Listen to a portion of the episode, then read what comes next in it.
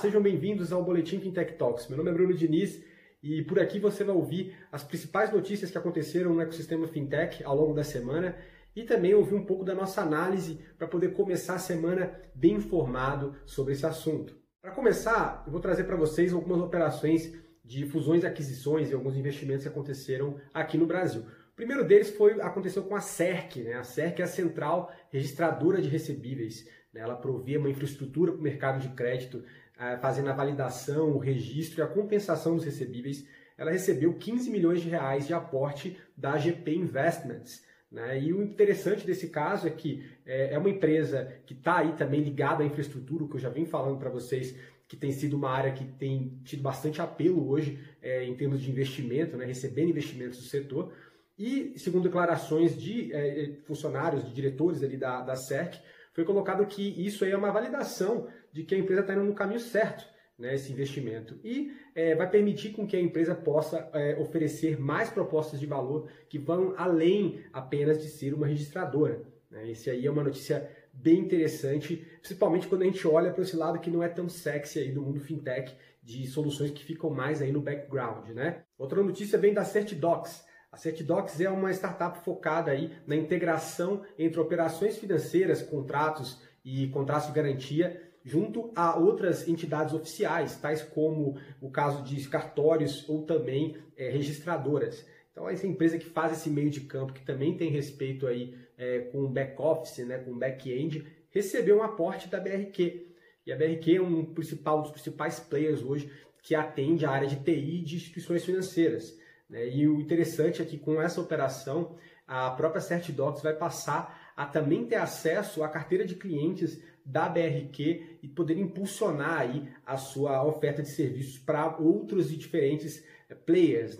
E é importante pensar e colocar que a BRQ é uma empresa que já vem fazendo investimentos no segmento fintech. Algumas empresas que eles já investiram foram a Payface, teve também a Zen Finance e a B-Bank. E interessante falar da B-Bank, porque a B-Bank é um player focado em Banking as a Service, que eu já venho falando bastante por aqui, que é a possibilidade de permitir com que empresas não financeiras possam começar a ofertar produtos financeiros. E falando de Banking as a Service especificamente, a gente teve agora também um outro movimento que aconteceu, e dessa vez com a LogBank, que é um provedor desse segmento, e que acabou de ser adquirida pela Stefanini, também é um super importante aí player do segmento de prestação de serviço de TI aqui no Brasil.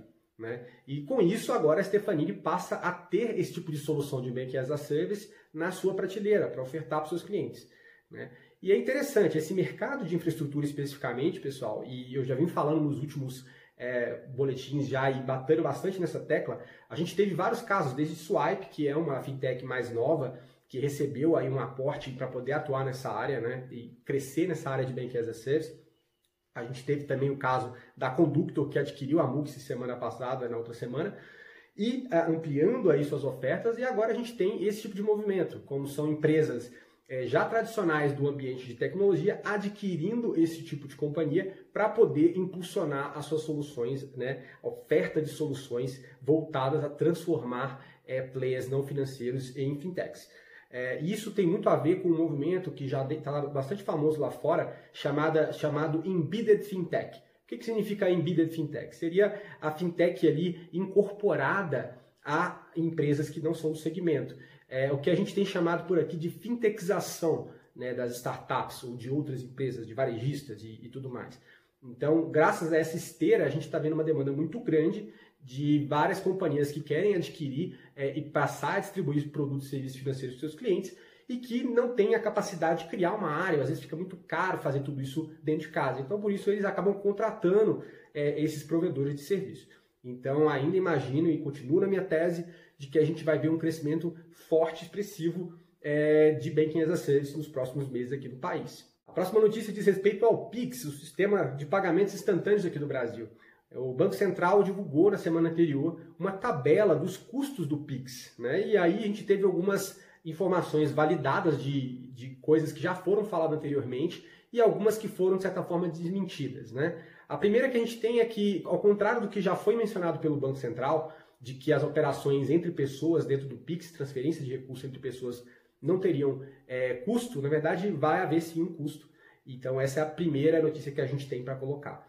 A outra é de que o custo aí para quem é integrante, né, para as instituições financeiras, sejam lá fintechs e bancos, que vão estar dentro do PIX, vai ser em torno de 1 centavo para cada 10 transações. Então é um custo realmente baixo dentro desse sistema que está sendo chamado de SPI, Sistema de Pagamentos Instantâneos, e de fato vai ter todo um potencial aí para fazer a disrupção do que a gente vê de instrumentos como o TED e DOC. Até porque a gente sabe que o PIX vai demorar alguns segundos para que você mande o dinheiro para outra pessoa e vai acontecer 24 horas por dia, 7 dias por semana. Né? Outra coisa que é importante foi colocado lá, né, junto nesse documento aí do Banco Central, que as instituições vão ter liberdade para poder definir qual que vai ser o custo final para o seu cliente. Né? Então a gente ainda tem, apesar de termos esse custo de 1 centavo a cada 10 transações, e existem outros tabelamentos no documento que mostram uma série de outros serviços que podem rodar ali dentro desse sistema de pagamentos instantâneos, é colocado que, de fato, o banco ou a fintech vai precificar esse produto na ponta do cliente. Né? Falando ainda de PIX, é importante a gente lembrar que ele, além de permitir essas transações entre pessoas, vai permitir também a compra no ponto de venda, né? Diretamente lá no lojista, como também via internet, via código QR. Então a gente tem aí um potencial avassalador de transformação no mercado financeiro, mas mais no mercado de pagamentos, e quando a gente coloca isso tanto para o lado da cadeia tradicional de pagamentos, que envolve bandeiras, adquirentes, a gente tem aí muito potencial de transformação. E a gente está ansioso porque isso traz mais competição para o mercado, né, com essa diversidade de players atuando aqui e um custo mais baixo, como a gente já está vendo. Olhando agora para o cenário internacional, temos algumas fusões e aquisições que aconteceram lá fora. Dentre elas, uma partindo de uma Big Tech, que é a Apple. Né? A Apple adquiriu aí uma startup canadense chamada MobWave por US$100 milhões. O que ela tem de potencial é basicamente uma solução que permite que celulares que têm a tecnologia de NFC, né, aquela tecnologia de aproximação, que eles se transformem potencialmente de uma maquininha aí para poder fazer cobranças de cartão. Então a gente tem aí agora um movimento interessante por parte da Apple, que já vinha fazendo outras soluções, como é o Apple Pay, o Apple Card, e agora dando mais uma camada aí para a sua oferta de soluções financeiras. E assim, a empresa mesmo, a Apple, declinou de dar mais explicações sobre essa aquisição, mas fica claro que cada vez mais ela está aí aprofundando nesse sentido. E falando também em Big Techs, a gente teve outra novidade, dessa vez a respeito da Google. A Google anunciou que fechou uma parceria com 8 bancos norte-americanos para poder prover esse serviço de contas digitais que já tinha sido anunciado em 2019, onde inicialmente a gente tinha aí parceria com 2 instituições, que era o CIT, e também com uma cooperativa de crédito norte-americana. Então, agora está expandindo esse escopo. E o que vai basear esse serviço? Né? É um serviço que não está muito claro ainda, chama Projeto K Cash, mas vai ser a parte de front-end para as instituições financeiras. Então, vai ser criado aí uma possibilidade de uma solução de contas que vai prover insights e ferramentas para que os usuários das instituições financeiras possam ter mais possibilidades aí em cima dos dados que eles estão, dados bancários que estão sendo transacionados dentro do aplicativo deles. Né? Então agora, além dessa parte de front-end ser feita pela Google, a parte de back-end vai continuar sendo feita pelos bancos.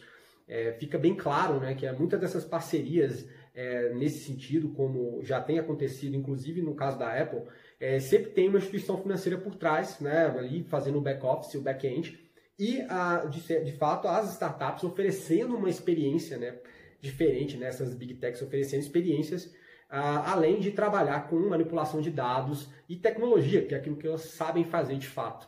Né? Então a gente tem mais casos agora. Eu imagino que esse produto agora da Google vai parecer como uma espécie de G Suite, né, que é aquele pacote de soluções da Google aí, voltado para produtividade, para empresas, mas só que dessa vez direcionado para bancos, né? E podendo extrair informações em cima de dados e encaixar possibilidades aí para o cliente final. Basta a gente ver, provavelmente essa solução vai entrar no ar agora em 2021. Por enquanto ainda não tem mais informações a respeito disso. Mas, de fato, é uma coisa bastante significativa quando a gente olha como e de que forma essas Big Techs estão entrando dentro do mercado financeiro e tentando trazer, sim, uma camada a mais de sofisticação de experiência para o usuário. Olhando agora para o lado dos bancos, foi anunciado que o Goldman Sachs, que é um banco de investimento bastante importante lá dos Estados Unidos, está aí desenvolvendo uma solução, um aplicativo chamado Gemini, que é basicamente para poder ajudar empresas a identificarem divisões dos seus negócios que não estejam performando tão bem e que, com isso, essa informação, você pode, a empresa vai poder tanto identificar se esse segmento, essa divisão da empresa é um potencial segmento que pode ser atingido aí por investidores ativistas, né, que queiram, de certa forma, vender esse pedaço, ela poder antecipar para buscar uma fusão, uma aquisição dessa divisão, né, e, de certa forma, ter uma análise crítica melhor aí do seu negócio. Né? Então, é um aplicativo que faz uma varredura dentro da empresa, compara essa divisão com outros segmentos e com outras empresas pares nesse mesmo setor, e, com isso, facilita bastante essa análise. Né? Então, sempre aí com essa manipulação e essa análise dos dados em quantidade.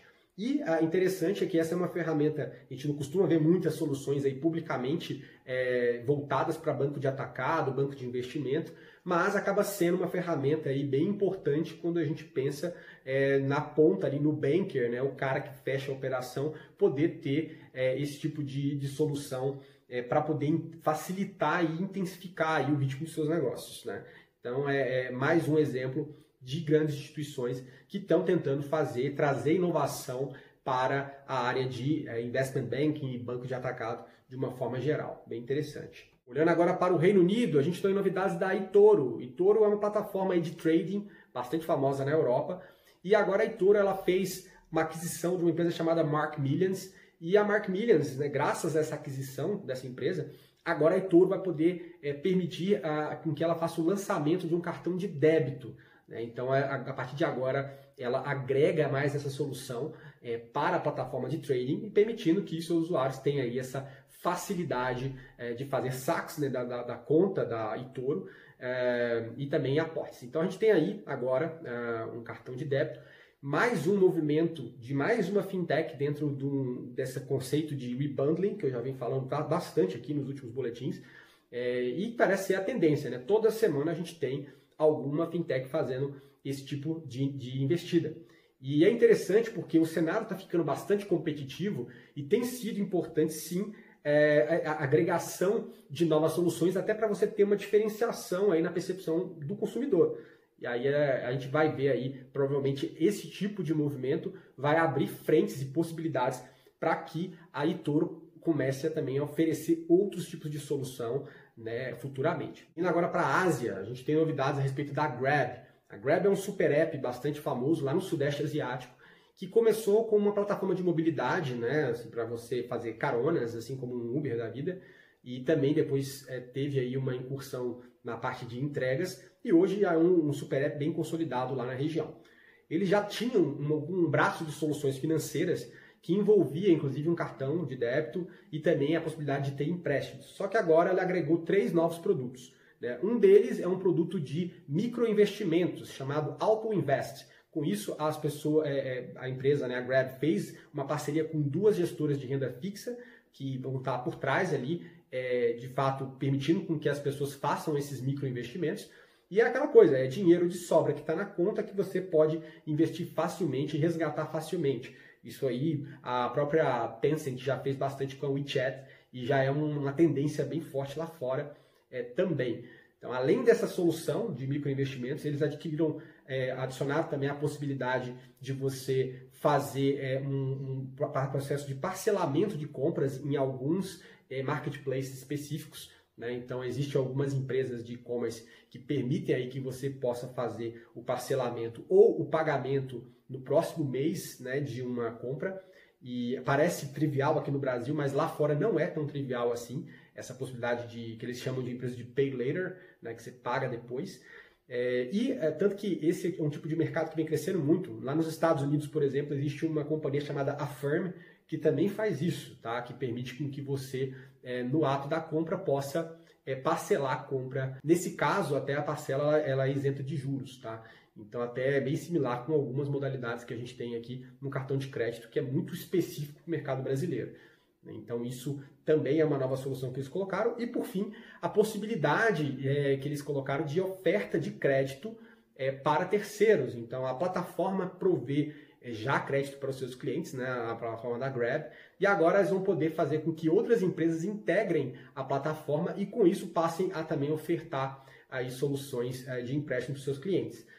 É um pouco similar do que a gente vê aqui no Brasil com a Zen Finance, que provê aí essa possibilidade de oferta de crédito para empresas como iFood, Uber e a Dafit aqui no Brasil.